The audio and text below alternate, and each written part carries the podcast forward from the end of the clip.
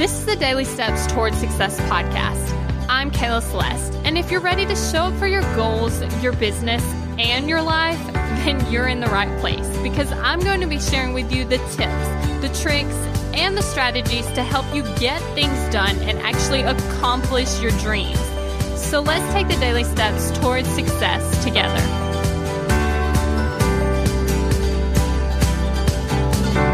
On today's podcast, we're actually going to be talking about how much content should you be consuming. Now, this is something that can be a little bit tricky because you don't want to spend so much time learning and not actually taking action and implementing. For instance, let's say that you take an online course and it's like super, super jam packed of stuff, right? So here's the thing a lot of times, a lot of courses have a lot of modules and a lot of videos and a lot of action that you need to take. What can happen is you can watch a video, and then instead of taking action on what you just learned, you can just watch the next video. And instead of taking action, you just watch the next video, and then you're never going to get the results because you're not taking action, right? Or you can listen to hundreds and hundreds and hundreds of podcasts, but until you start making actual changes, nothing is going to change. And so you need to figure out your reason for listening because I consume a lot of lot of content and honestly there's no possible way I'd be able to implement every single thing that I was learning.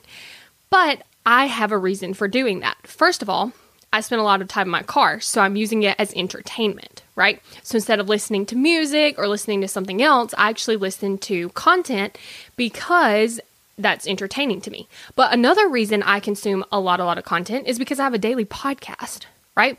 And so I don't necessarily need to be implementing all the time. Like, I don't need to implement on every single thing that I'm listening to because a lot of times I just need a lot of new ideas coming into my brain so that I have something to talk about on the podcast. So it really depends. Do you have a lot of extra spare time, right? Wherever you're doing something like maybe you're at the gym and you're exercising, or you're cleaning, or you have a long commute time, like different things like that.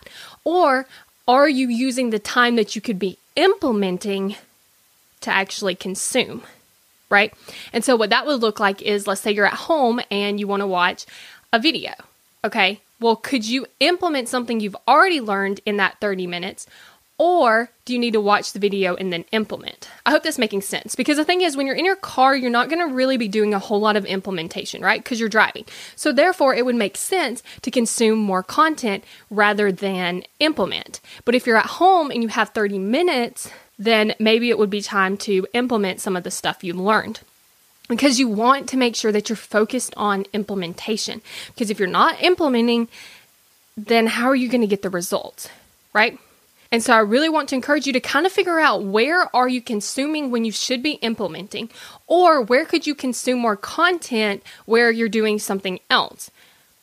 So you need to figure out the balance and you need to figure out what is your reason for doing it. Like I said, I need to consume a lot of content because I have a daily podcast. If I don't have new ideas continuously coming into my head, well, then I'm not going to be able to come up with my own ideas as easily or share something that I've learned, right?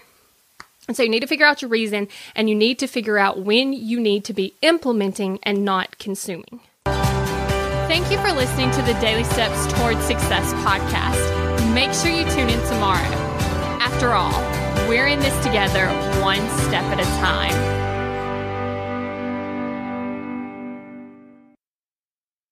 If you're ready to take action toward your goals, I want to invite you to join my program, Kick Procrastination. You're going to go from procrastinating on your goals to taking massive action towards them. Just head over to kickprocrastination.com to get started.